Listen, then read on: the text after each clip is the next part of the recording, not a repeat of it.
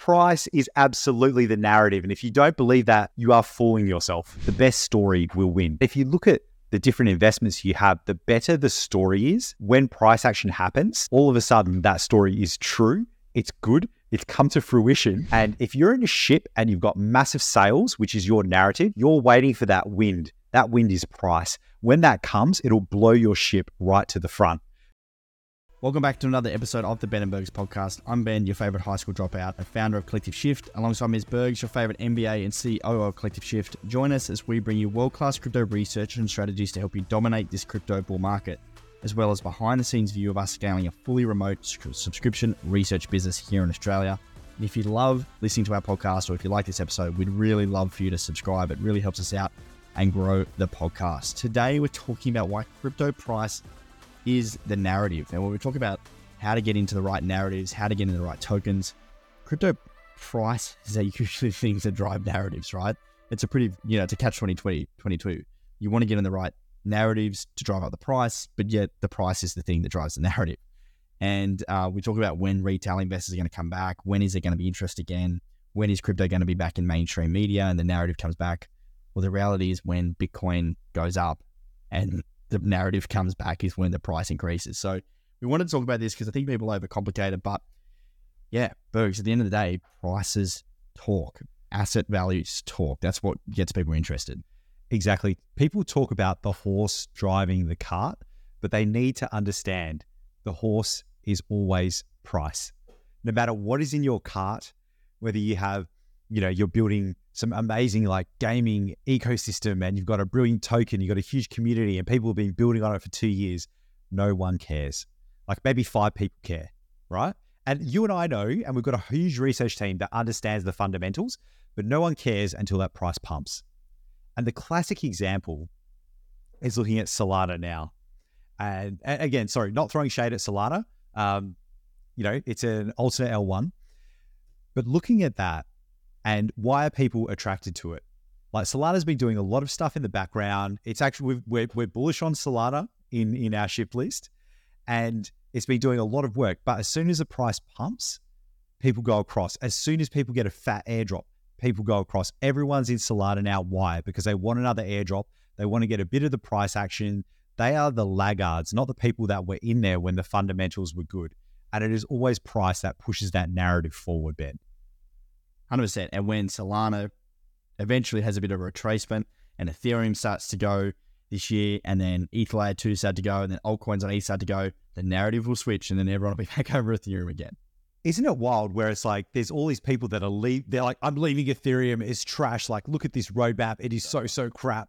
And like the price hasn't even moved. And it's like, well, okay, but everyone's still showing up to work. They're still building, they're still delivering. It's got heaps of like activity, heaps of TVL as like, oh, you know, it just shows the market has spoken. I'm like, hey, the market isn't even here.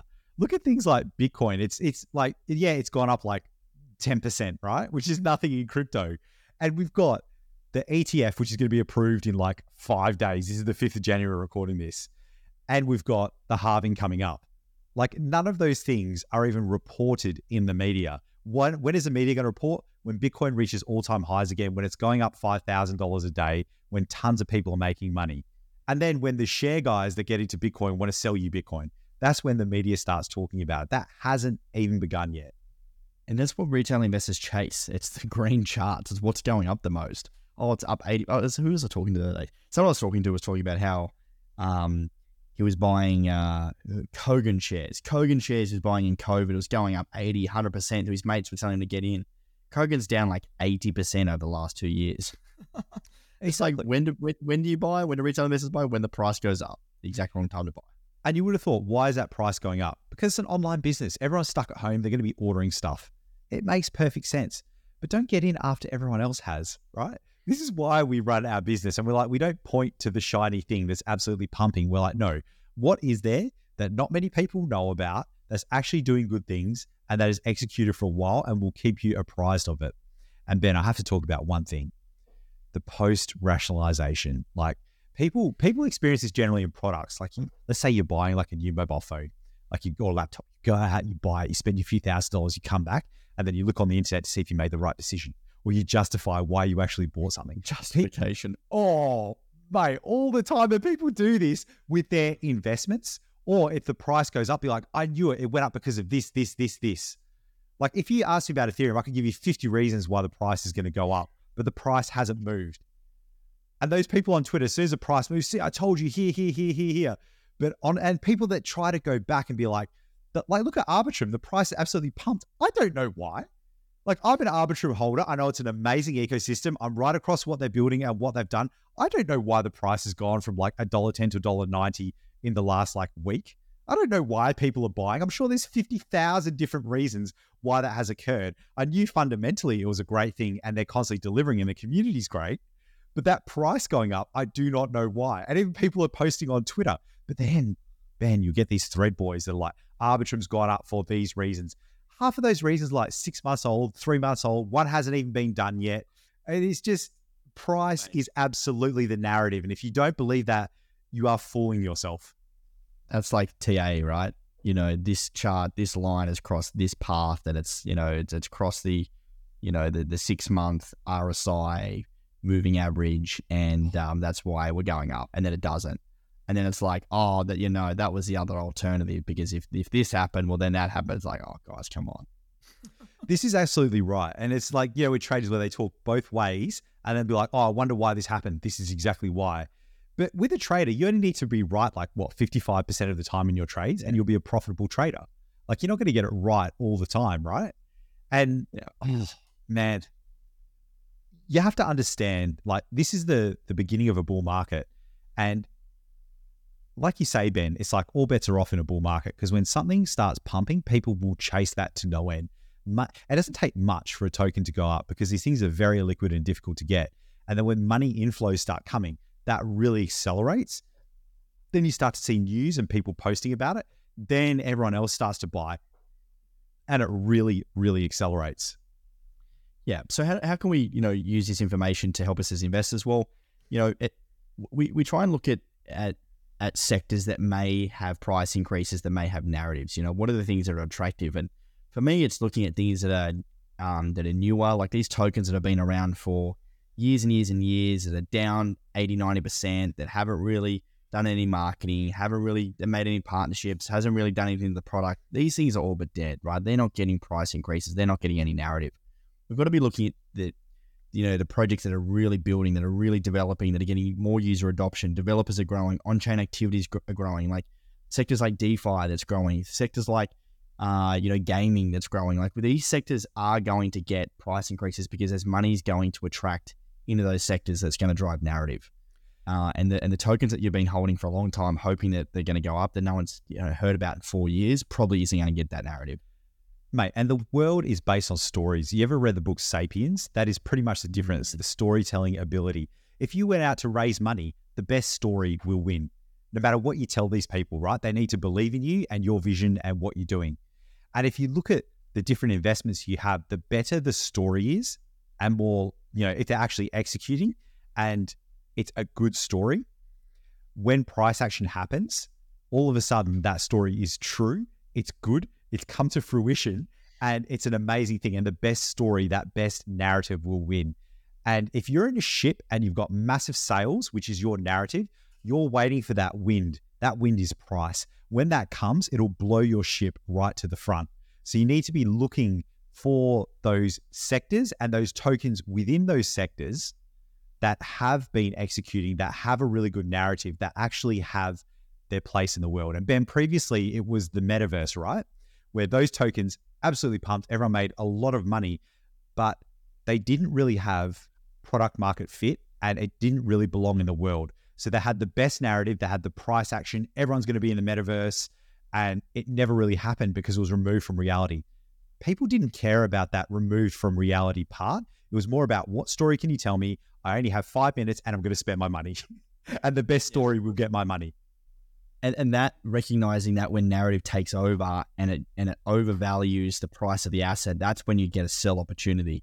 And so that's the other side of the equation. If you're on that boat, if you're on that ship, if you're on that asset, that sector, you've you've been lucky enough to catch it, narrative takes off, and the narrative now outpaces the value, you need to recognize that and take that opportunity to sell. And that's exactly how we made a lot of money in the metaverse era was when we're looking at these projects at 400, 500, 600 million dollar valuations, they were a pile of turd. Like the product was crap, couldn't use it, pixelated, nonsense. Like how on earth is this thing valued this much? It's not. It shouldn't be. I remember Sell, one, get out.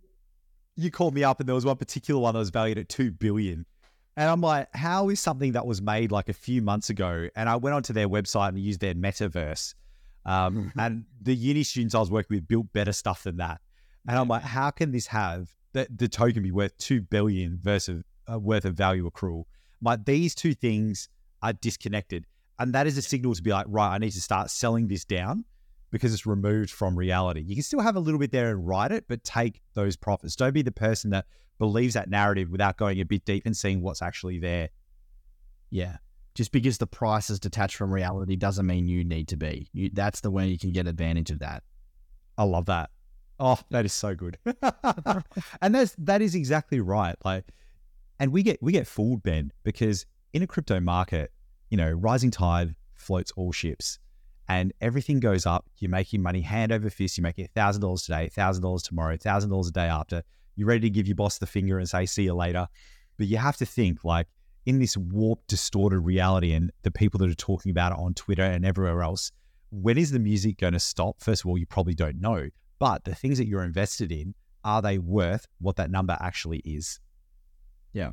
And if it's not, on the downside, you've got a buying opportunity, and on the upside, you've got a sell opportunity. And if you can be aware of that and be logical and not emotional during those periods of times, that's where you can make real money. Yeah, absolutely. And we see this in technological advancements everywhere. You look at, man, mobile phones, how long did they take for adoption? Like people had those in the 80s, man. And even in the 90s, a lot of people didn't have it. It was pretty much like early 2000s, a smartphone era that people really adopted it. Look at like the internet. That was around since like what, 60s, 70s? Like people in the 90s, people didn't even have dial up. It took people a long time to get onto broadband. Um, it takes people a long time to adopt technologies for them to become mature, be used every day, and be a viable thing in a market. And this is where bull markets happen because the hype outpaces the reality. And that hype is driven by price and it's driven by sentiment. And if you realize that, it is a huge opportunity for you to take profit. Because that is the opportunity. Price and value are two separate things. You know, the value of the asset and the price trade at different times. Yeah. You know, in bear markets, it's, there's a reason why we accumulate because the price has gone below the value. And then in bull markets, price goes above the value and that creates a sell opportunity. So take advantage of that, have your plan, and win. Absolutely, mate. That is perfect. That's a good place to end the pod. Let's, yeah, let's wrap it up there. Guys, thank you so much for listening. We hopefully that helped. If that helped, either in a minuscule, you're going to get a 1% gain on our tips and tricks. We'd love for you to subscribe to the podcast. Head over to the subscribe button on YouTube or if you're on podcasting apps, Spotify, Apple, Android, whatever you're on, please subscribe. It really helps us grow the podcast so we can keep coming to you each and every week. And we'll see you on the next episode. Thanks, champions.